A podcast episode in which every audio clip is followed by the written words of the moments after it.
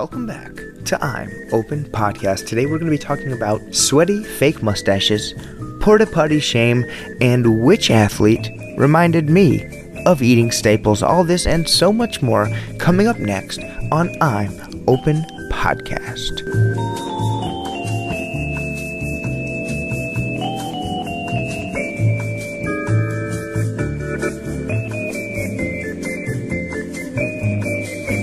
I'm Open Family. You know what we always say dream big, but keep your expectations medium.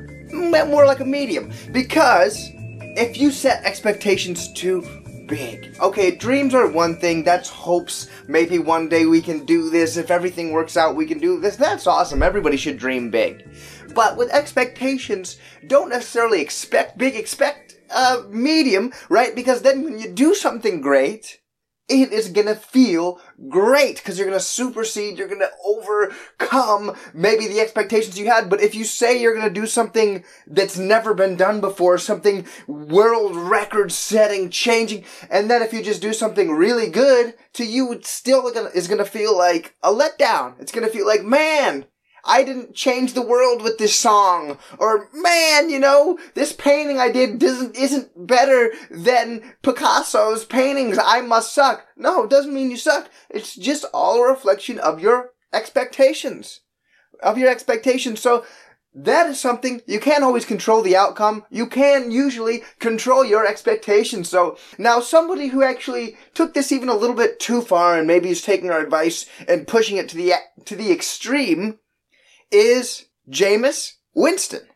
Famous Jameis. Now, this guy, literally, they started calling him Famous Jameis before he was even famous. Yes, it sounds good. It rhymes with the name. It's the name of the cookies that we all, lo- uh, you know, I was gonna say we all love. They're not that good. They're, they're too crunchy to me. They're not that poppin' for cookies, but we all know them for sure. Famous Amos. So to take on that, Famous Jameis. And literally, they did start calling Jameis famous Jameis while he was still in high school. No, I mean, of course, Jameis was already famous to that community where he was growing up in Alabama, but he was not world famous or, or nationally famous. Um, at that time, but it was almost a premonition calling him famous Jameis as a young man. He went on to win the championship at Florida State, be the number one draft pick, and now he's the quarterback of the Tampa Bay Buccaneers. Now, the NFL has been doing something the past several years to try to grow the game of football, build the brand,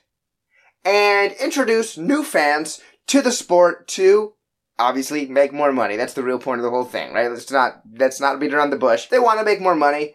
And how do you do that? Have more people buy jerseys, have more people pay to stream football games, pay to go to football games, etc., etc. That's the way it works. So, for the past few years, the NFL has been sending games over to London. They play them in soccer stadiums. I'm sorry, in traditional football stadiums in London. They send two teams over. They both go have a game in London. Bunch of fans go. They get to cheer for their teams. And cool, they get to see live American football in person right in front of them in their hometown or their home country. So, this past weekend, Jameis Winston and the Tampa Bay Buccaneers traveled to London to battle their division rivals, the Carolina Panthers. Now, unfortunately for the NFL, and unfortunately for the British folks at that game, they probably will never want to watch another football game again in their lives. Definitely not one, including the Tampa Bay Buccaneers. Uh, so they really, the NFL has got to think about which games they send over to London. Don't turn these folks off. Don't show them our worst side, show them our best side, show them something that they're going to want more of, not something that's going to make them uh, gag and wish they were still watching Tottenham play. So, Jameis Winston, he goes over with his team, the Tampa Bay Buccaneers, and he throws not one, not two, not three, not four, but five interceptions in the game. That's five times for our beginner football fans that this man threw the ball directly to the other team, which was not his team, which is not what he's supposed to do. And I'm sure you, you were following along with that, even if you're not a big football fan. You're supposed to throw it to your own team, not the other team. That might be something Jameis needs a quick, quick little refresher on because he was throwing that shit straight to the other team every single time he got the chance. Five interceptions, and a lot of them, if you were watching them, like unfortunately I was, and our nice uh, London NFL fans were as well, a lot of them were just directly to the other team. It didn't even look like any of his guys had a real chance to make the catch. So Jameis laid a sloppy and stinky one down right on the turf in London for all the fans to see. Five interceptions. He even had a moment during the game of Jameis where he fumbled on back to back plays. He literally fumbled the ball and fumbled. We're working on our football vocabulary today. Fumbling for our football beginner fans. I'm open family. That's why we're fucking called I'm open because it's welcoming, opening to every single person. If you like football, if you hate football, we don't care. You're going to love this podcast. And we're here to teach you. We're here with open doors and open arms and an open heart and of course open mind. So, he fumbled it, which means you drop the ball and give the other team a chance to pick it up and steal it away from you guys. He fumbled it twice on consecutive plays. Now every single coach over and over and over again talks about protect the football, protect the football, protect the football, protect the football, don't fumble it, don't give it away. This man got tackled, dropped the ball. Luckily, his teammates were able to have his back pick it back up, and save the ball for Tampa Bay for another play. Immediately on the following play, he got tackled and dropped the ball again. And this time they were not as lucky. The Carolina Panthers picked up the ball, but to fumble twice on consecutive plays, like, that's like getting into a fender bender, immediately driving away and just driving straight into a telephone pole. Now, I'm not trying to make light of D- DUIs or DWIs or car accidents or any of these things, but I'm just saying when you immediately experience something that is clearly a mistake on your part, you just drive into the back of somebody else's car and then you pull away and drive into a telephone pole, you obviously have not learned your lesson. And Jameis was out there in London driving into a telephone pole over and over and over again. And he they they wouldn't put him out of his misery. They wouldn't rescind his driver's license. They just let, kept putting his ass back behind the wheel. Unfortunately. Now, this is a rough game. This is a game that might make somebody want to retire from playing football or never even show their face in public again. But Jameis, look, they've been calling this man famous Jameis since he was like 15 years old, okay? He had a pregame speech for his team last season when he was talking about getting that W, but we're not just gonna get the W. We're gonna eat the W. Now, I'm not sure. Now, W stands for win. I'm sure all of our Hamilton family folks knew that. W stands for win. I'm not sure. Getting the W seems like plenty to me. I don't know about eating it. I don't even know why the metaphor has to extend that far. I'm not sure what that even means. So he made his fingers in the W formation. He said, we're gonna not only get this W, we're gonna eat this W. He made his fingers in the W formation and then he started sucking on all of his fingers as some sort of a freaky, kinky motivational ca- tactic for all of his teammates.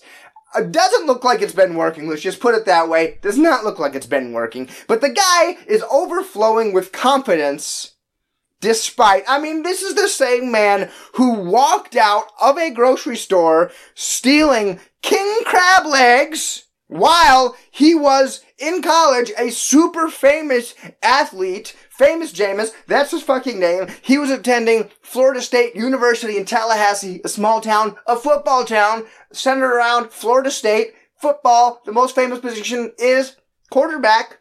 Jameis's position, and he had the audacity, the confidence, the oozing confidence, and I guess swag, if you want to say that, to literally carry king crab legs straight out of the grocery store without paying for them while he was probably the most famous person living in Tallahassee. And he got away with it. So obviously, he knows he can do some shit and get away with it. He's got the confidence to bounce back. Now, after the game, back to the present day, back to the game in London. I just needed to give you guys a little context about the type of cat Jameis is, the type of confidence this guy has, okay? This man could literally fall down a full flight of stairs and say, Oh, I was just stopped, dropping, and rolling because I'm on fire. His confidence will not be flustered no matter what. And he showed that again this week after turning the ball over six times some reporters were asked talking to him as they do after every game. How do you feel about this? Do you feel sad? Do you have any regrets? This must be your worst game you've ever had, isn't it? I mean, five interceptions, a fumble. You were coughing the ball up more than I was coughing up mucus when I had bronchitis. But no! Jameis said, Oh no, I've had a lot of bad games. But hopefully I'll play more good games than bad ones. He still was not flustered. Now, yeah, as a leader of the team, you gotta have an even keel. You can't let yourself get too high or too low when your team is counting on you. But okay, I think there's an exception when you throw five interceptions, fumble the ball left and right all over the freaking yard, and really don't show any regard for caution or safety, protecting the football throughout the entirety of the game. Yeah, that might be a moment where you do reflect and say, yeah, that fucking sucked. But no! Jameis says, oh no, I've done way worse than this. And this goes back to the expectations thing. I don't know what Jameis is doing some sort of a voodoo mind trick on all of us. Oh man, you think that was bad? I can do way worse. I can do way worse. Just try me. Like, I don't know if that's really what we want to hear, Jameis. I guess Jameis is trying to push it and set the expectations even lower, even further down, while also maintaining his own confidence at a complete 100. And it's really impressive. You don't really see this very often. This is why it's a, why Jameis is really a unique individual. But I don't really think that's encouraging. Like to him, he was like, hey, doesn't bother me. I've done way worse than this. Five interceptions? You think that's bad? Next time I'll go out and throw five interceptions at fucking once. Give me five balls, I'll throw them all to somebody on the other team. I don't give a shit. But it's, but I don't know if that's that encouraging. It's like if you're going out on a date and you got some kids, you leave your kid home with the babysitter, you get home, and the kids are still awake. You tell the babysitter, well, geez, I told you, curfew, bedtime's at 9.30. It's 1.45 in the morning because me and my spouse are fucking lit and we went out raging all night. Why the hell are kids still, still awake? It's almost 2 in the morning. And the babysitter's like, oh god, I know this isn't very good, but I mean, last time one of the kids got their head stuck in between the radiator and the other one disappeared. So, I mean, this isn't that bad. But is that encouraging to you? Or you're probably never going to hire that babysitter again. No. Or imagine you're dining year out with your family or friends or loved ones or colleagues or maybe people you don't even know. You're out to dinner at a fancy restaurant enjoying yourself, digging into a nice cordon bleu, and then as you bite, as you chew through the layers of, of cheese and chicken and various other toppings and ingredients, you find a staple in your, in your food, in your dinner. A staple made out of metal. And you say, geez, I mean, I didn't order anything with staples in it. I didn't ask for even a side of staples or a topping or even a little drip or dabble of staples in my entree. And you call the waiter, you raise your little hand and you say, waiter, excuse me, um, I'm not sure, um, which, which dish this staple was supposed to be for, but this de- definitely wasn't I or- what I ordered. And the waiter says, Oh my God, oh my God, let me have the chef come out and apologize. This is so terrible. This is so embarrassing. So the chef comes out and they say, Oh boy, you found this staple in your food. Well, is anybody here poisoned? No? Alright, good. I mean, it could have been a lot worse, because last time, well, anyway, we don't need to get into it, but as long as it's a staple, are you bleeding? Just a little bit? Alright, fine. That should be fine. No poison, though. Is anybody vomiting or anybody's eyes bleeding yet? Or anybody have weird foam stuff coming out of their ears? Great. Did anybody's toenails fall off? Alright, great. So then you're like, well, then what happened last time? I'm never coming to this restaurant again. And Jameis is that chef who just served us a plate full of rusty staples, but he's saying, oh, well, last time, um, it was worse. And I don't know, this doesn't make me want to come back to this restaurant again. Okay, I'm definitely not coming here again when my friends visit from out of town or when I have a special occasion like my birthday or anniversary. We're definitely not coming back to this restaurant. Because we know, I mean, Staples, that's just like middle of the road. That's a, like average experience. It could be much worse than Staples. And that's basically what Jameis was trying to tell us. So, honestly, at this point, it is befuddling, conf- confusing. It's a great mystery And this might be something that psychologists could study or scientists, anthropologists, I don't even know, because Jameis has an unending and ever flowing cascade of confidence that will not be shaken. Like this man, he was the number one overall draft pick, as we said. He has played 61 games in his career. In that time, he has thrown 63 interceptions, which is, as we all learned before, is when you throw it to the other team. And he has fumbled the ball 41 times. Now, only 18 of those were recovered by the other team. So still, 63 interceptions, 18 fumbles. So that's in 61 games. This man has given the ball to the other team over 80 times. But still, but still, he's confident. He's a leader. He's sucking on his fingers to motivate his teammates in some freaky way. And he is not going to be shaken. He can do worse. So in some way, that gives him poise and confidence. And you gotta hand it to Jameis. Whatever's working for him or not working for him, I guess just roll with it.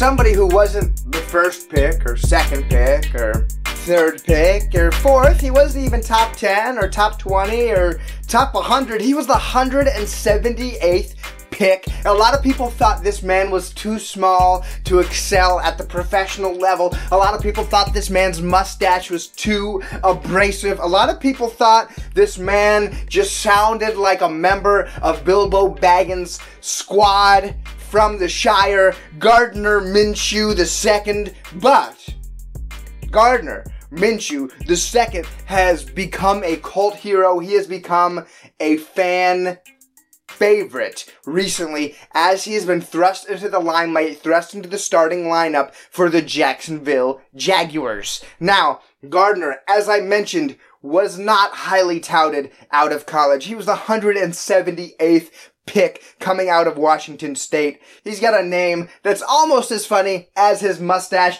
but when Nick Foles, the expected starting quarterback for the Jacksonville Jaguars, got injured in the very first game of the season, it was Gardner time.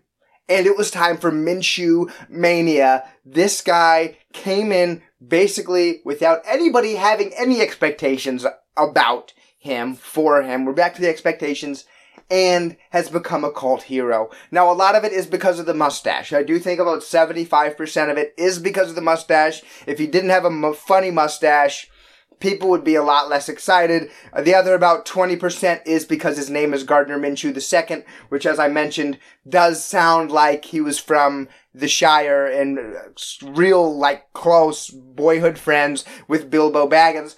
But he is also playing pretty good football. He is keeping the Jacksonville Jaguars competitive. And he, when a lot of people thought that their season was lost after losing the starting quarterback, Nick Foles, who they had just brought over from Philadelphia and who won a Super Bowl from, with Philadelphia, this man has given Jacksonville new life. So, what do all teams do when they've got an exciting player, when they've got a fan favorite, when they've got a superstar on their team? Have a promotional fun giveaway night at your stadium for the player!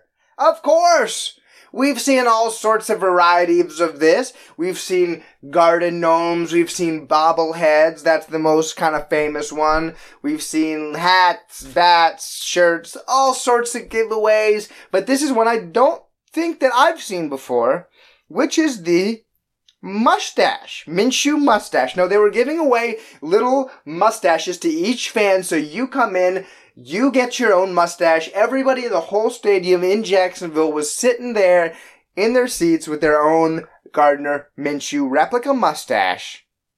And it was kind of a weird scene as you panned around the stadium to see thousands and thousands of men, women, and children of all ages, sizes, shapes, and colors all wearing Gardner Minshew's mustache. The only problem was, and this is not Gardner's fault, but this is just a shout out and a recommendation, just some advice to all teams. when you do these promotional events. I understand they're a lot of fun for fans. They do actually boost ticket sales, and I know it might seem silly, but they do actually boost ticket sales for, for teams and encourage fans to go to the game. And I'm sure it did for this one. I'm sure a lot of people wanted that novelty Minshew mustache. But they picked a game in Jacksonville where they were hosting the New Orleans Saints, who happened to be one of the best defenses in the entire league. Now, Jacksonville was only able to score six points, led by Gardner Minshew at quarterback.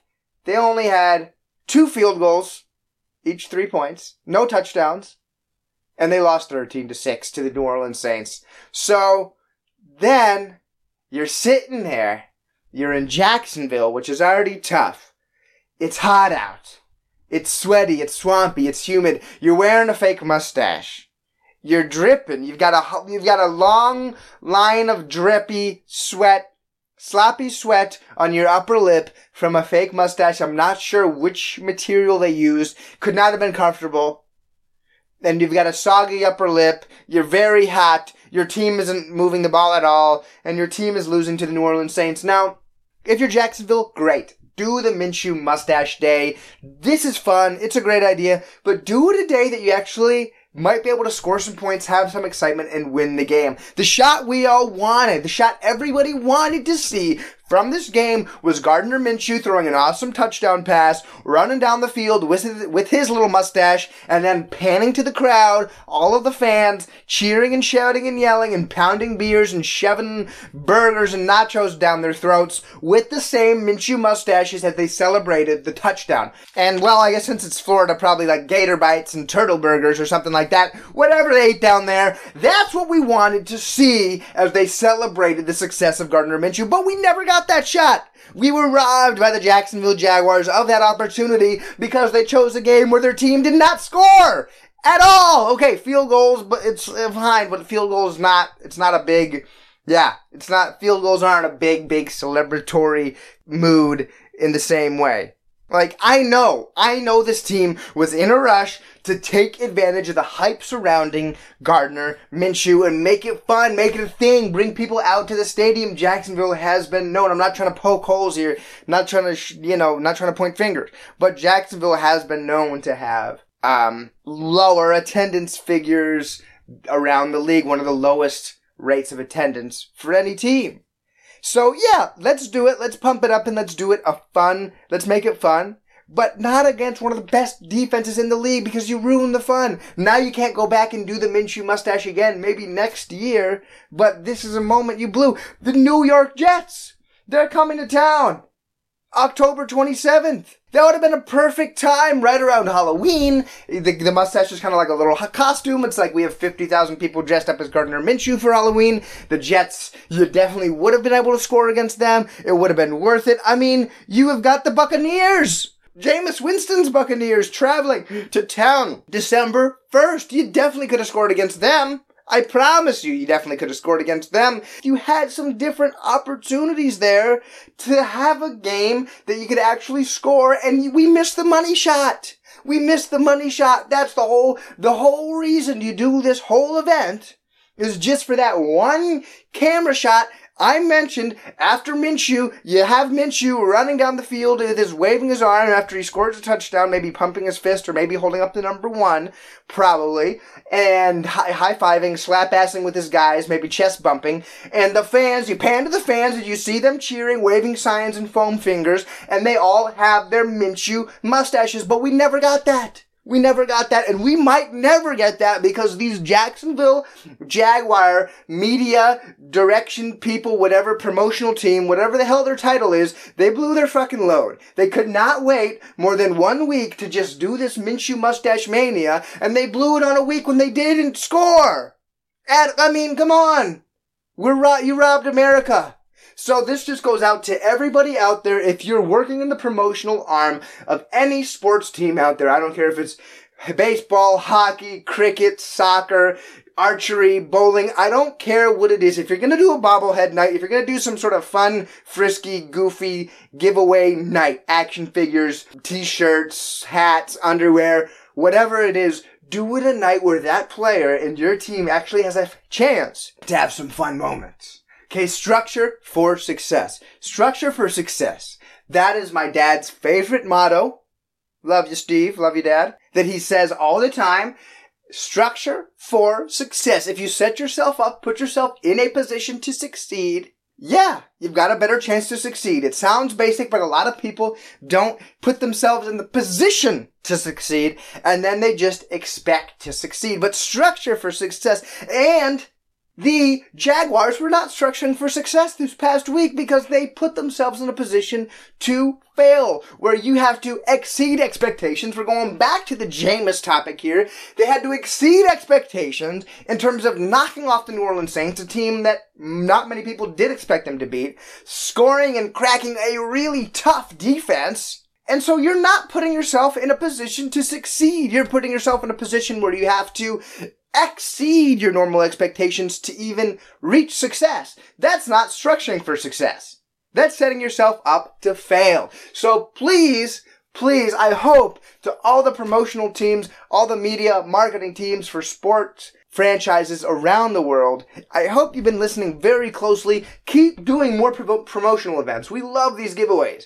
We love it. It's great to get a free little gift when we go to a stadium, getting a free little shirt or hat or goggles or fish or whatever you're giving away. We will take it. We love free shit. Please keep doing it, but just please be really smart about the way you do it because it's a great opportunity. But don't blow these opportunities for your teams or for us as fans. Please be thoughtful about this and structure for success when you're going to have a promotional night, a bobblehead night, a giveaway mustache night, or whatever special night you're going to have, please structure for success for our sake at the very least.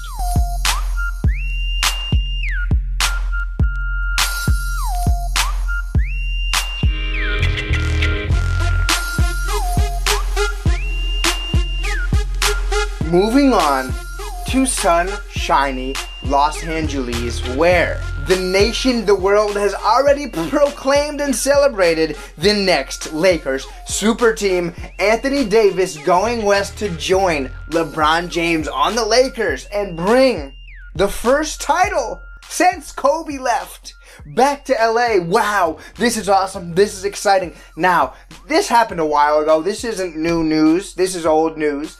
Anthony Davis has been in LA for a while. Honestly, we knew for about a year, we've known already, even while he was on the Pelicans, we've all known that eventually Anthony Davis was gonna go join LeBron on the Lakers. Basically, since Anthony signed with Rich Paul, who happens to be LeBron's best friend, who happens to be LeBron's business partner and agent, the second Anthony signed with Rich Paul and decided that he wanted to be represented by him as well, he basically let the world know, I'm gonna team up with LeBron James. So now, the prophecy has been fulfilled. AD, King James are a team, and they're joining up in LA, gunning for an NBA title. But, in the aftermath of these events, news has come out about the process, what happened, this, that, and the third. How did this happen? How did you hear from him? What encouraged you to make this choice? All this. Now, this always happens with big events, big trades, and big moves in the sports world and in the rest of the world too, right? I mean, we always want to dissect, go back and look at why did this happen? How could we have guessed that this was going to happen? What was the moment that we knew this was going to happen? We love to do that shit, of course, because Hindsight is 2020. It's always easier to go back and be like, of course, all the things were lined up. And in this case, they were lined up. Now, we've already talked about some of the secrets, some of the tea that's been spilled about this whole situation with Lakers general manager Rob Pelinka, who, as we spoke about a couple episodes ago, was thirsty as hell, jumping into AD's phone and DMs and everything to basically every five minutes, like calling and calling and calling and calling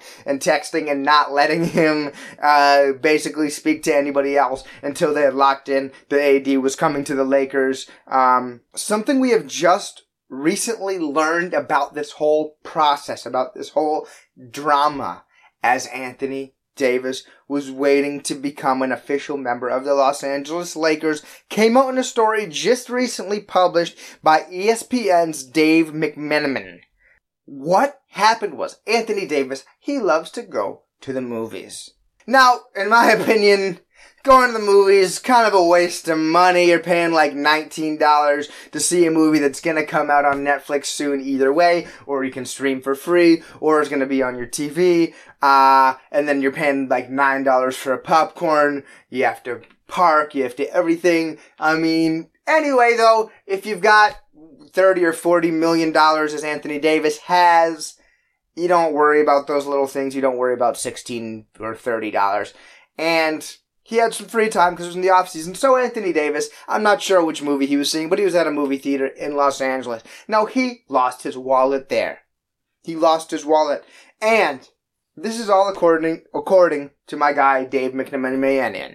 So, he lost his wallet. He was frantic. How can I get this back? How can I get my wallet back? He was calling. He was visiting. He was trying to get his wallet. They didn't know where it was. It was lost at the movie theater. And he was like, I know I had it there. I mean, I paid like $40 for the large popcorn. The soda was like $11.99. I remember I got it because those Skittles were like $16.99 and I got those. I had the sour berry Skittles, but they're like, no, we can't find it. I don't know, Anthony. I mean, thanks for coming. You're welcome to come back and see Seven Fast, Seven Furious, but I mean, no, we don't have it. Uh, we don't have it. Or Jumanji 4 if you want. Yeah, Jumanji 4 is about to come out, but no, we don't have your wallet. I mean, you can just pay us back with interest when you find it or whatever, but no, we don't have it. So anyway, didn't have it. They didn't have it, so he moved on with his life. He assumed, damn, that sucks, lost my wallet, I guess it's time to move on. Just like the Bucs should move on from Jameis Winston. Oh, too soon? Okay, nah, sorry, Jameis, love it. Anyway, he just decided, nah, let's move on.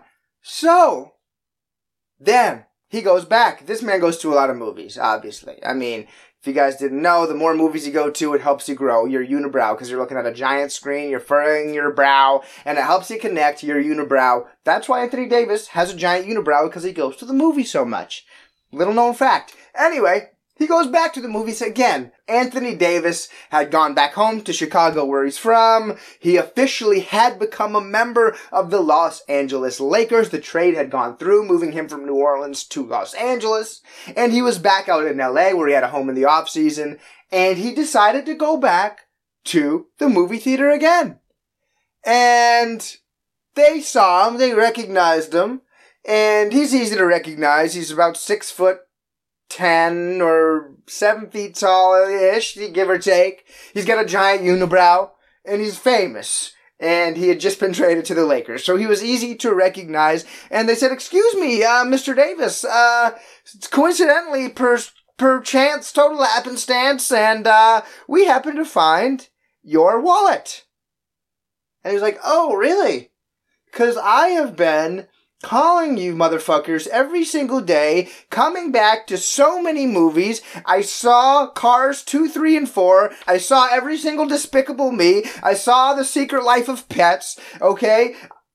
And you still didn't tell me, and now, now I'm back again, and now you finally, oh, now it's here. Now my wallet's here. What the hell happened? But, you know, I think he was just like, great, I'll take the wallet, and uh, thanks for finding it for me. But it's pretty obvious what happened here. It's pretty obvious. Which is that the movie theater was holding Anthony Davis's wallet hostage until he agreed to become a member of the Los Angeles Lakers. Now, to me, this is a little harsh because Anthony already wanted to be a member of the Lakers. Like I mentioned, he told us that like basically two years ago, he told all of us, I want to be on the Lakers. So movie theater people, like, don't be hard on Anthony. He's wanted to be a Laker the whole time. He is just waiting for, for the general managers and the agents and the different moving pieces and parts to figure everything out. But he's been wanting to be a Laker this whole fucking time. But they were literally holding this man's wallet hostage at the movie theater and whoop, magically, once he became a Laker, we found your wallet, buddy. I mean, look, I know Anthony loves going to the movies. If I were him, I would find a new movie theater because these people are not trustworthy. They're not.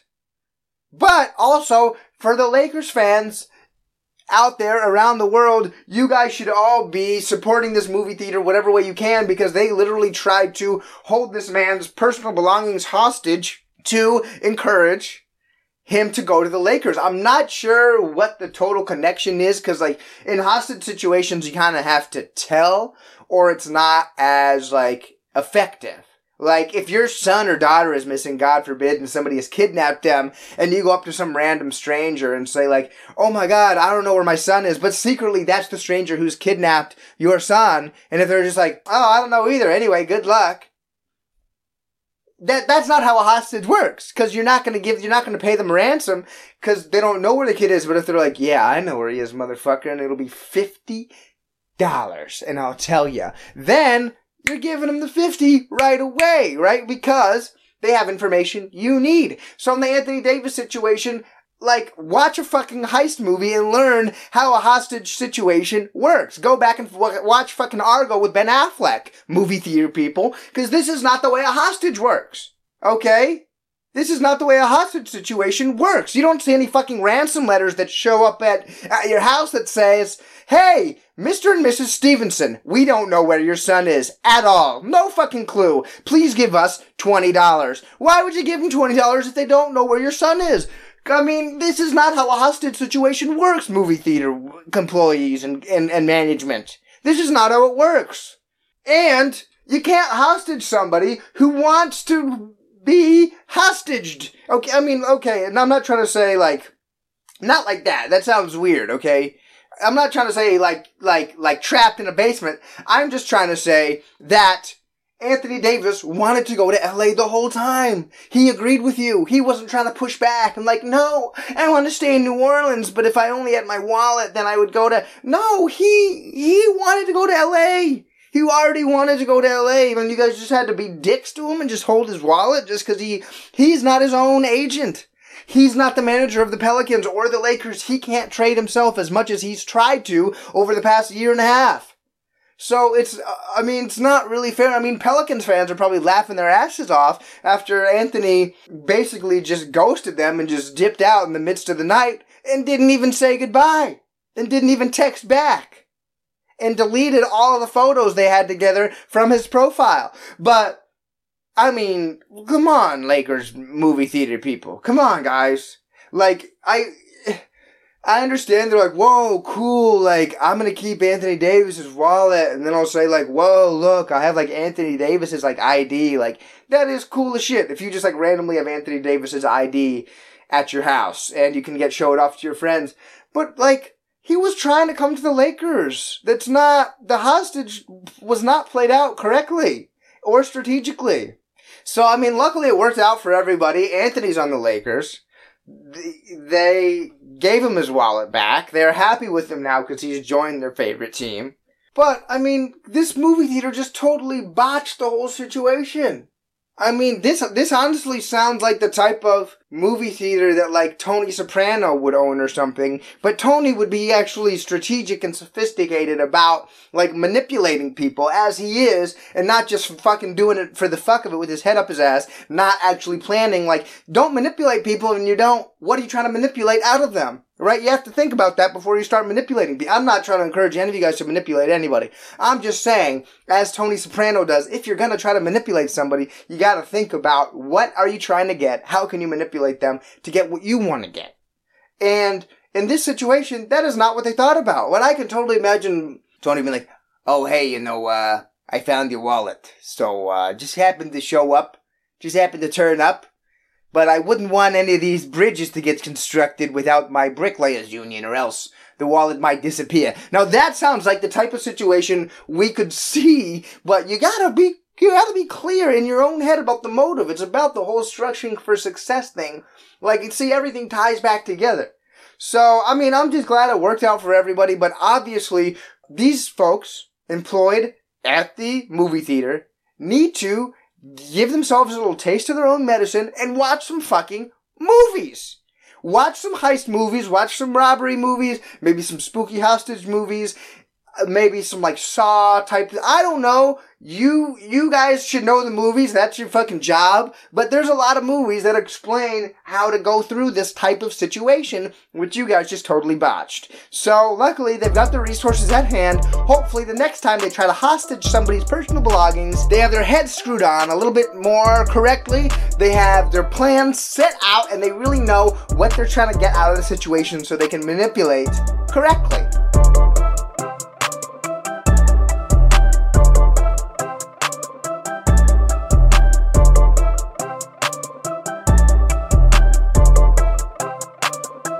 People are already predicting that the Los Angeles Lakers will return to glory, return to the top of the totem pole in the NBA and get a title this season. But there's somebody who already predicted last season that the Lakers would win the championship, and that is, of course, none other than the legend himself, LaVar Ball. Now, a lot of you folks have probably heard of LaVar Ball through his promotion of his three sons, Lonzo, LaMelo, and LiAngelo Ball. All of them basketball players, one of them in the NBA already. He was on the Lakers, another one currently playing professionally in Australia, and he's going to be a very high draft pick this upcoming year. And of course, the middle child had his life ruined by his father because he pulled him out, out of UCLA, brought him to Lithuania. Now he's not good enough to really play professionally for anybody, but at least, according to dad, he is the most handsome of all the brothers, and he just gets to chill and enjoy the money rolling in thanks to his two brothers who are better at basketball. LaVar also has Ball in the Family, their own little reality show following the family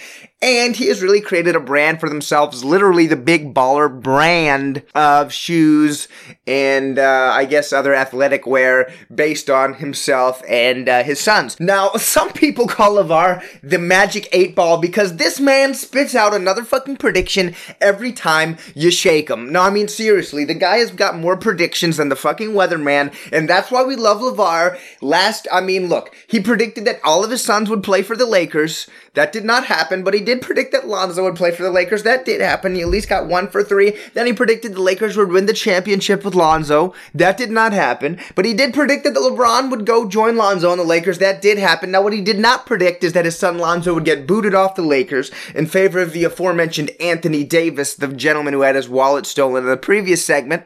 And now, Lonzo has been traded as we mentioned, along with his teammates Josh Hart and Brandon Ingram, to the New Orleans Pelicans, where they will be te- teaming up with the young legend who was prophesized, Zion Williamson. The young cats ready to try to make a name for themselves in the Western Conference. And LaVar has already come out with another prediction. That is right, ladies and gentlemen. He said that this year, the New Orleans Pelicans will be winning the NBA championship. And you heard it here first. Okay. Well, I, okay.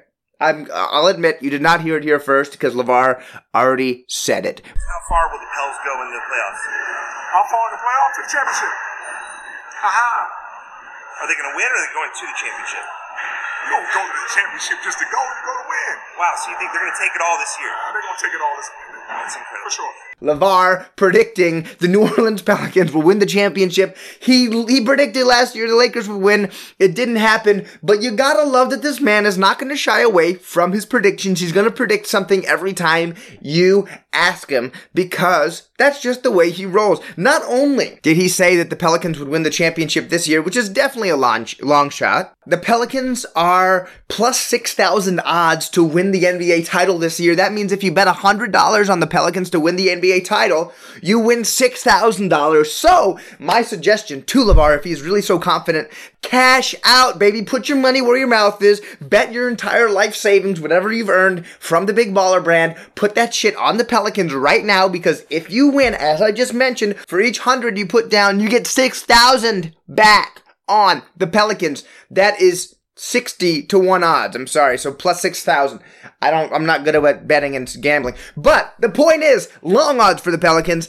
LaVar doesn't care. He's confident, but even more confident, even more brash was his prediction that after trading his firstborn son, Lonzo, the Lakers would be cursed, as LaVar prophesied, and would never, ever win a championship again. Now, LaVar, this is why I love LaVar. He's a controversial figure. I know he says really whatever he thinks, but that's why I love him. This man literally thinks he's living in some sort of a Hercules alternate reality fantasy mythology world where it's like, you will be cursed. You scorned my firstborn son and never again shall you succeed. It's really, I love the way he thinks about this shit.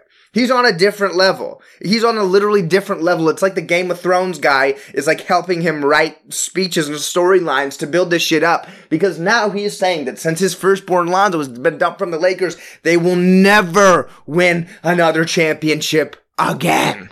Now that is really hard to predict, especially now that the Lakers have LeBron James was mentioned, have Anthony Davis, are considered to be one of the favorites in the entire NBA. But LaVar is confident and he thinks the Lakers will be cursed for the way they treated him and his boys. Why didn't you listen to LaVar, Lakers, and put his, all of his sons on the team?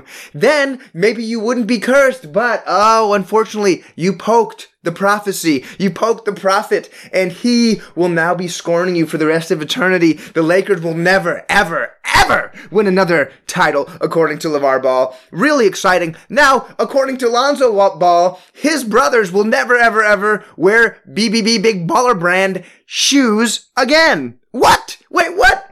How, how is it that they're not going to wear their own shoe brand? And that's named after them, the Big Baller Boys, the Big Baller Brand, and the Big Baller Dad LaVar Ball. Why wouldn't the boys wear Big Baller Brand? Well, it turns out after playing in the NBA, Lonzo has realized he would rather wear a really high level shoe like a lot of his teammates and colleagues and opponents get to wear. Maybe Nike, Adidas, even maybe Puma, like DeAndre Ayton, New Balance, like Kawhi Leonard, Under Armour, like Steph Curry, just any kind of normal shoe company that has decent ankle support. And he, he even admitted he was getting frustrated wearing the shoes. They hadn't been fully lab tested. They weren't fully ready to rock and go out in game speed. And he felt like it was holding him back a little bit. So now, Lonzo has moved on. He will no longer be rocking the big baller brand shoes as he plays on the court. And he, looking back, said that he kind of wished he could have done it a little differently. He wished he just could have been a shoe free agent like everyone else and had all the different shoe companies competing over him for his services. You know, now in retrospect, he's, he's getting to create that situation for himself. But since he is a big brother, as big brothers do, he's using his own experience. He's using his own lessons learned to share those with his little brothers. Well, share it with, uh, LaMelo, cause LiAngelo, uh, doesn't matter. He can wear a big baller brand, cause he's just mostly playing video games, uh, and hanging out. So he can wear a big baller brand or whatever kind of shoe he wants or no shoes, frankly. And that's, that's fine. He's relaxing. But for LaMelo, hey, and shout out to LiAngelo. I am not trying to make fun of him. I'm not trying to poke holes in him or anything. If you know, I'm Open Family. If you've been listening since the beginning of the show, we have been on Team LiAngelo since day one. He's been our favorite ball brother. We don't want these middle brothers and middle siblings to be overlooked, and he deserves just as much love as his more talented basketball brothers. And as LeVar did say, he is the most handsome of the brothers. But anyway, LaMelo, the one who actually does have a chance to go to the NBA, and a lot of people are saying will be a top five pick next season after he finishes this one season playing professionally in the Australian Basketball League. Lonzo is telling his little brother LaMelo, don't wear Big Baller brand. You don't need to wear Big Baller brand. Go out there, see what shoe company is willing to offer you the best deal, see what shoes feel the best while you're playing, see what shoes help you maximize your game and perform to your highest level on the court, those are the shoes you could go with. Don't just wear the shoes your dad wants you to wear. Our dad wants us to wear. And he's telling his brother, and he's come out and said this, he's telling his brother not to sign with Big Baller brand and actually to just go and sign with one of the real big shoe companies that most of the other guys sign with and wear while they play. Now, it's always a little tense. It can be a little angst producing, angst inducing when you mix business and family, right? And I mean, as they say, it's kind of better to keep blood and money separate. And this is where it's like a weird situation where, yeah, LaVar is still their dad. I'm sure they still love their dad just because he kind of created a bootleg shoe company that doesn't do a great job supporting their ankles. That doesn't mean that they don't love him and he doesn't support them and their hopes and dreams and stuff. Just emotionally as a, as a dad, right? So I, I don't think LaVar is a bad dad. I think he's he's a little bit over the top. He's a little bit of like a helicopter dad. He maybe does a little bit too much, but we all know dads like that. It doesn't mean that he, you know, it's because he cares about his sons a lot. Maybe a little too much, but he cares a lot. And you can't say that that's not the case. We could probably use more parents who care a lot, a lot, a lot, a lot about their kids, and maybe LaVar could just tone it back down a little bit and give some of his interest and care to, to some other parents, but that's neither here nor there. The point is, it's gonna be a little awkward. It's gonna be a little awkward because when you go into these meetings, and I'm sure, you know, LaVar might want to go with LaMelo to the meetings with Nike, with Adidas, with Puma, whoever might want to try to sign this young man and have him be a new sort of face of their brand. And LaVar the whole time he might be poking holes. Well, Big Baller Brand, we have another shoe that that actually is black too. So if you really like black shoes, you could just come with us. Oh, Big Baller Brand, we have a high ankle shoe. Why don't you? And maybe he'll be poking poking holes and trying to convince his son maybe to come back to Big Baller, or maybe he'll be going in stealing secrets from Nike and Adidas and the other big shoe companies trying to bring them back to Big Baller Brand. But I do think it's a hard choice for for Lonzo to eventually kind of break away from his family business, break away from his father's brand that he started. But I think, you know, and as he's spoken on, he has the benefit of going through these experiences, these trials and tribulations to share them with his brother. Right? And for better or for worse, Lonzo has been in the spotlight. He has gone through a lot. Now, look, LaMelo is been in the spotlight basically since he was like 12 years old because he's the youngest of the brothers. So he's gone through a lot already. And luckily he has the expertise, experience, and advice from his big brother to tell him, look, man, just wear some real shoes. Don't wear big ballers. It's not really about making dad happy all the time. It's about going out there and actually being a baller on the court, not being a big baller, you know, just in the brand. It's about actually being a baller on the court. And that money will come in if you're balling out, if you're playing to your highest level, all-star games, MVPs, etc., etc. That's what actually brings in the money. I mean, it's, yeah, sure, you make your own shoe company, but we've seen how that fizzled out, right? We see how products fizzled out. We all remember gateway computers, folks of a certain generation, those computers that used to have cow spots on the side of them, right? We all remember the giant cookie pizzas that, that Papa John's used to have, right? We remember the freaking iPod minis. Like things come and go. But if you perform at a high level, you will make, make money, you will succeed, and you will build your own personal brand. At that point, it doesn't even really matter what you wear or what you get behind. If you support it, people will buy it, right? I mean, at this point, Shaq, he's one of the biggest brands in the world based on, based on his success, right? Shaquille O'Neal, we, we understand that he's tied with dominance. He's made some movies that don't really make any sense and are not very well uh, acted or thought out. He's in icy hot commercials, commercials and stuff. It doesn't really matter what Shaq is selling. We just know it's Shaq, and that's something that people want to be associated with. The guy travels now, like globally, as a DJ, DJ Diesel. It's real. Check it out. You can buy tickets when he tours and stuff. And between his busy schedule, he's on TNT and stuff, talking during halftime of the games. Does it really matter what Shaq says, or does it really matter what songs, what tracks Shaq plays when he's DJing during the set? Not really, no. But the point is, we just associate Shaq with success, with being awesome, with being a big fucking hilarious goofball that we all love and that is a legend of his era in the NBA. So at this point, he can kind of put himself behind any brand and it doesn't matter because it's Shaq, right? And I think LaVar's putting the cart before the horse a little bit here, creating the brand before they have the success. Just let your sons go out and ball out. The funny thing about the whole thing is the kids actually are pretty good at basketball.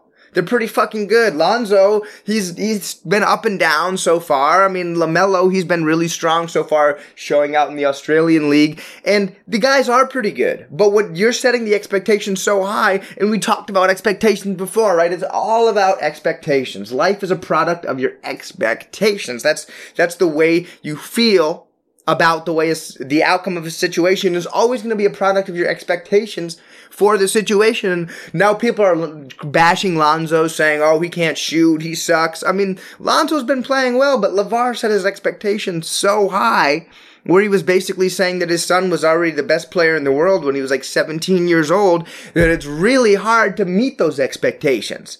But his sons actually are good at basketball. They don't suck like a lot of people are out here saying, oh, their sons are garbage anyway. They're not garbage. They're good at basketball, so just, LaVar, take a little step back and just realize that your sons will build their own brand through success, through playing on the court, through showing a product on the court. And I do think Lonzo's actually starting to just realize that for himself and take his situation into his own hands. And luckily, take his brothers under his wing to teach him the lessons that he's already learned as well.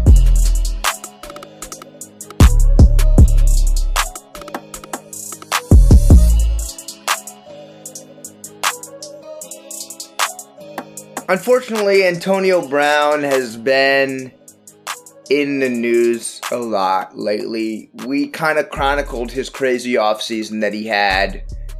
We talked with Elijah about his crazy situation where he thought a fish head was a threat and he su- is getting sued by this famous chef catering company has dyed his mustache blonde he forced his way off of two different teams in the span of less than a year he is also now facing charges for several serious incidents and he is not playing for any team as this legal procedure goes through as they figure out how to handle this variety of charges that are currently being leveled against Antonio and go through the legal proceedings. So all he briefly had a one week stint with the New England Patriots and they even they released him just because they had more information come out surrounding his entire legal situation and all of the NFL teams seem to currently be in agreement that they should just not really deal with Antonio Brown, not have him participate on their teams or come in for a contract or anything until he can figure out his whole legal situation and go through the justice system with that. But obviously there's some people who are not on the same page about how to handle this situation and it kind of struck me in an odd way. Now this wasn't the point of the story but to me it stood out as the glaring glaring factor that I don't know why it's not getting more attention. Now of course as I mentioned Antonio Brown he is not playing and he is facing a variety of charges um, that really are pretty despicable and disgusting. And I'm not going to go into them too deep, but just know you would agree with me that um, I'm not really giving Antonio the benefit of the doubt in this one. I'll just put it that way. But one group who is giving Antonio the benefit of the doubt is the local Hollywood, Florida police department. Now, Antonio recently shared a video of himself working out, running all over a field. And it was revealed that this field was actually a field belonging to the Hollywood Police Athletic League. It's a private field they have for their games. Antonio Brown is from South Florida, Hollywood area, and I guess he has a good relationship with the law enforcement there. They let him use their field for a workout. Now, this is like this is supposed to be a comedy show. We know that we like to laugh and joke on this show, but this just genuinely pissed me off. So I just need to go down that direction for a second here because Antonio Brown, he is just showing how clueless he is. Before I pop off on these police officers here and the police department here in Hollywood, Florida, Antonio Brown is really showing how fucking clueless he is. He's showing himself running around a field. He's looking fast. He's catching all these types of passes. But Antonio, obviously you don't get it, dude. Obviously you do not get it. Nobody cut you from their team because you weren't fast. We all know you're fast. Nobody cut you from their team because you couldn't catch the football. We all know you're great at catching the football. One of the best in the world. Okay? Show a video of yourself being a fucking good person. But no, I mean, that's, it's kind of too late for that. So we don't need to see a video about that, right? We've all, we've we have heard about all these charges and allegations coming out against Antonio Brown, and now he's filming himself running around on the field proving he's still fast. Dude, everybody fucking knew you were fast the whole time. That's why the Patriots gave you a chance even after Oakland released you for all the bullshit that you had been dealing with, right? That's why more teams even gave you a chance. Everybody knew you were fast. That never been in question. Everybody knew you can catch. That's never been in question. What is in question is your personality, is your moral fiber, is your per- is your character. So you can you can fucking run up the side of a wall and catch five footballs at the same time. That's not going to change the fact that you have uh, probably broken the law. Now we're going to wait. We're going to see how this plays out. We're going to see obviously let the legal system take its due course and figure out this this case before we make any final judgment. But as they say, when there's smoke, there's fire. And this isn't just one or two allegations. These are numerous incidents, numerous stories where it seems pretty clear the general picture of the thing without making making any assumption that one specific allegation is true or one specific incident is true. The general picture that surrounds Antonio Brown as you learn about all this information is he seems like a scummy type of person does not seem like a very good person. And maybe it's all the concussions that he suffered. Maybe we can crack, crack it up to that. Maybe it's the fame and fortune that's gotten to his head. Maybe it's all the concussions that have gotten to his head. Who knows what it is? But he does not seem like a very nice person to be around. He does not seem like a very compassionate person whatsoever from all the different stories that have come out surrounding Antonio Brown. So how clueless you could be to think that a video of yourself running around by yourself catching passes, yeah, he looks fast, but that has nothing to fucking do with why you're not playing in the NFL, Antonio Brown. That has nothing to do with it. Okay? Your legal situation is still what it is regardless of how fast you are. And for the for the Hollywood Police Department to provide a space for Antonio Brown to work out while this man is under investigation, this is like when you ask your mom if you can have an extra cookie, she says no, and you go back and you ask your dad. I mean, the cops love him in Hollywood, Florida, but you know, around the country, he's still under investigation for other shit that he's done that's just frankly heinous if it's true. So, this is a classic situation in this country, sadly, that we see over and over and over and over again. And I know a lot of people are fucking sick of it. And frankly, if you're not sick of it, you're probably ignoring the situation or living in some sort of a fantasy world. But the way that our law enforcement in this country picks and chooses when they want to enforce which laws, who they want to enforce them on, how they want to enforce them, seemingly on a case by case basis, on a day to day basis. That's the reason there's such widespread mistrust for law enforcement in this country. Obviously, that's the reason. I mean, come on. When some people like Antonio Brown can get this sort of special treatment while he is under investigation for some if these are true, for pretty terrible acts while he is under investigation. Now, oh, the Hollywood Police Department is still giving him the place to work out, still has his back, and still, I guess, believes in him, still thinks he's a good guy. That is like, that is the exact wrong message to send. This man is under investigation currently. This man is going through the legal process currently, but he's still, in effect, getting bailed out by you know, police, uh, the police department in his home state. And I have no issue with individual police officers on a whole, but this is a systematic issue when folks, there's clearly loopholes. If you're famous, you get to enjoy, right? And if you're not famous, basically cops get to shoot you and then get a paid vacation. That is what is accepted in this country. That's what what the expectation is in this country. I'm not trying to like invent anything here. I'm just stating the facts of what we see going on. Where we see police officers killing people, people of color all the time. Where we're numb to it now. We are fucking numb to it because it's something that we see all the time. People of color being murdered at the hands of police officers and yet in a situation where Antonio Brown because he's famous, because he's a superstar football player, even with all these allegations hanging over his head, even with this, all of this picture starting to get painted around the type of person Antonio Brown is, the Hollywood Police Department still deciding to give him a free pass, still deciding to give him a place to work out. And it's just, to me, it's just, sickening and it's just just if you don't understand why there's widespread mistrust for the police in this country this is exactly a microcosm of why. This is exa- a microcosm of why and it's not just this country. This happens all over the world. People getting special treatment and cops just basically using their discretion, law enforcement basically just picking and choosing. I feel like enforcing this time. I don't feel like enforcing this time. I feel like giving this guy a pass. Oh, I feel like shooting this guy in the chest. And cops just basically seem like they get to choose whatever they want to do. And the law isn't the same for everybody.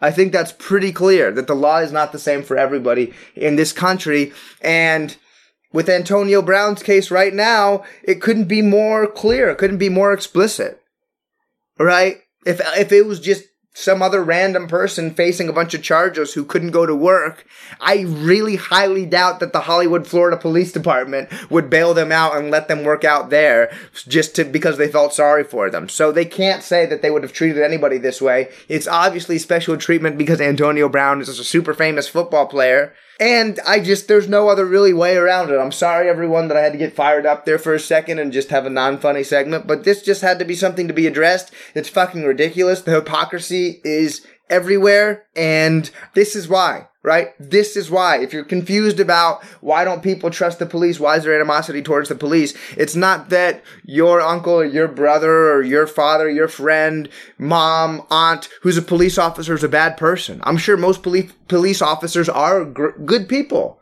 And I'm sure most police officers do want to be in law enforcement to help protect and serve, eh, serve and protect as they as they say and as their motto you know, describes. But when we see situations like this, which we seem to see over and over and over again, of some folks getting special treatment and some folks getting exceedingly aggressive treatment on the case of police officers, on the case of law enforcement, this is why. This is why there's distress in the community about the treatment of, of, of folks from law enforcement. This is why there's mistrust towards law enforcement because it does seem like you can pick and choose which rules you want to follow and when and for whom. And it's definitely not equal for all Americans and for anybody who thinks it is, wake up and climb out from under the rock that you've been sleeping under.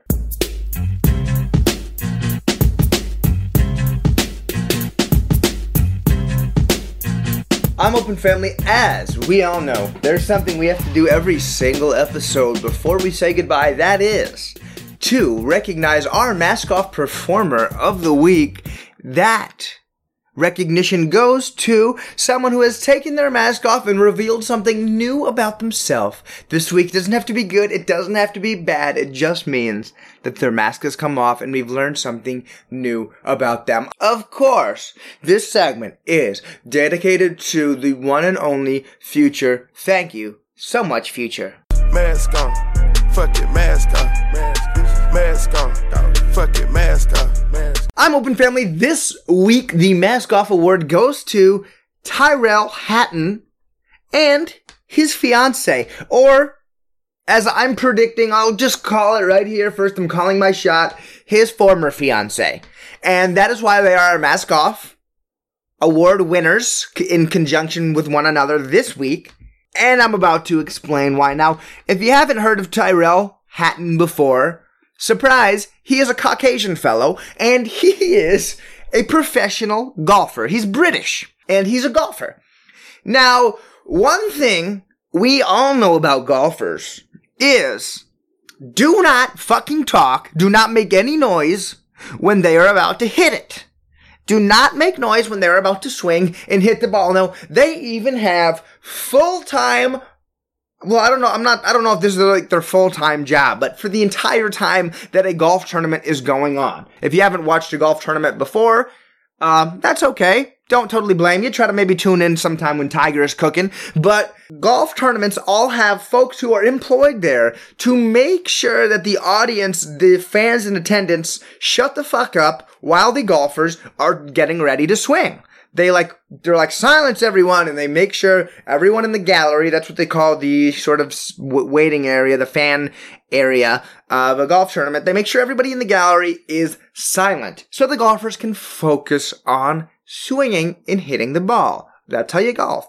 Now the person who really comes to the forefront when you think of this is obviously tiger now, I that could just because Tiger is what you always think of when you think of golf, or what I always think of when I think of golf. But Tiger is especially touchy about this, and Tiger has had some times where he's really gotten ticked off. And actually been like, can you quiet down? I'm trying to focus on my swing. Shut the heck up. Like we've had actually times that Tiger has really gotten pissed off, gotten frustrated at photographers, at fans, at media, etc., at people around him when he's ready to swing. He does not want any noise when he's going to swing. And of course, it doesn't help that it's a long-standing sports tradition that whenever Tiger hits the ball, no matter where he is on the course, even if he's losing, winning, doesn't matter. No matter when Tiger hits the ball, everybody's supposed to shout, "It's in the hole! It's in the hole, Tiger! It's in the hole!" Because it is Tiger. He is a fucking legend. He is one of a kind. It could be in the hole at any time, even though a lot of times it's probably not. And it's probably really fucking annoying to Tiger. You know, sometimes though, people shout, "It's in the hole!" before Tiger even gets a chance to to to swing. And so we've seen many a time, I'm sure you can see a blooper highlight reel or something of Tiger doing this, of Tiger being like, can you please quiet down? Please quiet down. Okay? And he really does not like that. That's the biggest thing. That's the biggest thing that I, that that really upsets Tiger that I've seen. That's his biggest pet peeve is when people make noise when he's swinging. So we know this is something golfers hate. Golfers night like politeness, manners, etiquette, silence. Okay, that's what they like. That's what golf is all about. So back to Tyrrell Hatton. Okay, this man was, you guessed it, swinging on the European tour. This was at the Italian Open. And he was swinging. He was getting ready to hit when suddenly a slam. A noise that interrupts him. And he stops. He starts. He looks his head up and he, he, he cannot focus on hitting the little golf ball in front of him. And he's distracted from his, from his, from his eye of the tiger. Uh, pun intended. And he looks over and it's his fiance coming out of the porta potty on the golf course. She slammed the door behind her as she left the porta potty, and he turns to her and he's like, "What are you doing?" And even shouted that to her. They caught him live on camera, and the cameraman pans pans in over to his fiance exiting the porta potty as Tyrrell's like, "What are you What are you doing? I'm trying to hit." He obviously was a little bit ticked off. Luckily, I guess for him, it was his fiance because if it was somebody else, there's a good chance I think he would have been way more pissed off. But then when he realized it was fiance, his fiance, he kind of let it slide. But he was still like, "What are you doing? I'm trying to hit." Now he might have been a little ticked off in the moment because she threw off his his preparation, his backswing. But I can tell you one thing: Tyrrell is going to be single very soon. If you're interested in dating a professional golfer, he might be available. Because that is something you just do not do in terms of exposing your fiance coming out of a porta potty on national television or international television in this case because they were in Italy. And I'm talking about it over here in the United States of America. Right? So now people around the world have seen Tyrrell Hatton's fiance leaving a porta potty and him calling her out like, what, what are you doing? So, however pissed off, however irked Tyrrell Hatton might have been in that moment when his fiance stepped out of the porta potty and made a little slamming noise of the plastic door that, look, there's a spring coil in those doors, okay? They usually just slam shut on their own, Tyrrell. It's not really her fault. She probably was not trying to slam it as hard as she could. That's the way a lot of those porta potties are built so they don't let the terrible odors waft out into the public. The doors just, boom, they just slam shut as soon as you open and close them. That's the way they're engineered, which is a good um, engineering idea. It, well, that was a very practical design. But however irked and frustrated Tyrrell might have been in that moment of the slam, I can promise you that will be dwarfed by how pissed off his fiance was at him when they got back to the hotel they were staying at or wherever they were staying for this tournament, the Italian Open. Okay? Because for some reason, and please, you know, call in, comment in on our Instagram, I'm open underscore pod. If you don't think this is true, reach out to us and let us know if you don't think this is true. But for some reason, in our experience here, uh, through the I'm Open podcast with our staff, with our guests, and uh, throughout life, we have realized that everyone uh, has a feeling of shame upon leaving a porta potty, upon leaving a portable restroom, as it were. Now, it doesn't like totally make sense rationally, but that's okay because shame isn't always really a rational thing, right? But for some reason, even though we all know that we need to use the restroom, that is a just classic, you know, classic fact of life. If you're not, you go into the restroom, you're actually the weird one. Hate to break it to you, but it's not weird. We shouldn't feel self-conscious about uh, relieving ourselves because that is a part of our bodies. That is, that is natural for all living things. But for some reason, there's a certain little like squeamishness, squeamishness or certain little like awkwardness we feel even like buying toilet paper at the grocery store or wherever you might buy your toilet paper because then you're looking around in the checkout line like, oh crap, all these guys know I poop now. But, you know, everybody eventually is going to need to buy toilet paper. So, it's not like if you see somebody buying like 20 rolls of toilet paper, you're not like, oh boy, this guy's got diarrhea. Like, whoa, we all know his. And I hate to get too nitty gritty with it, but it's like, just because you're buying a lot of toilet paper doesn't mean you're going to use it all at once, obviously. Right? But for some reason, there's a certain like sort of, sort of shame or embarrassment when you're buying like a bunch and big jumbo pack of toilet paper. People should be patting, on, patting you on the back because that is really just sensible. That's economical. That's thrifty. Eventually you will use it. It might not all be today and hopefully it isn't all today, but eventually somebody will use it. Conversely, if you see somebody buying only one roll of toilet paper, that's when you should probably just, like honestly, just check in with them and just ask, are you okay? Is everything going okay? And I, I mean, you might wonder why, but if you see somebody who's just holding one roll of toilet paper in the checkout aisle, this person literally might only expect that they have a couple weeks left to live, which is terrible. It's morbid. They're really just living for the current moment and nothing else with no thoughts of their future. They're not planning ahead at all. They're not even considering, you know, what they might be doing next month or next year. They're literally just trying to survive through one roll of toilet paper to make it through. So if you see people who are who are only getting one roll of toilet paper in the checkout line, just be a buddy and just ask if they want a hug or maybe just ask if they want to talk. Cause if somebody's only buying one roll of toilet paper at once, they're clearly in some sort of a desperate situation where they don't know, they're not planning beyond tomorrow or next week or the week after that or however long this toilet paper is going to last, that's all they really can plan for right now. That's the only expectation they really have right now. Just ultimate survival in the moment. So those are the people that are really in a desperate situation with their backs up against the wall who you should really check in on. Not the people who are buying 60 rolls of toilet paper as once. Those people are smart as shit.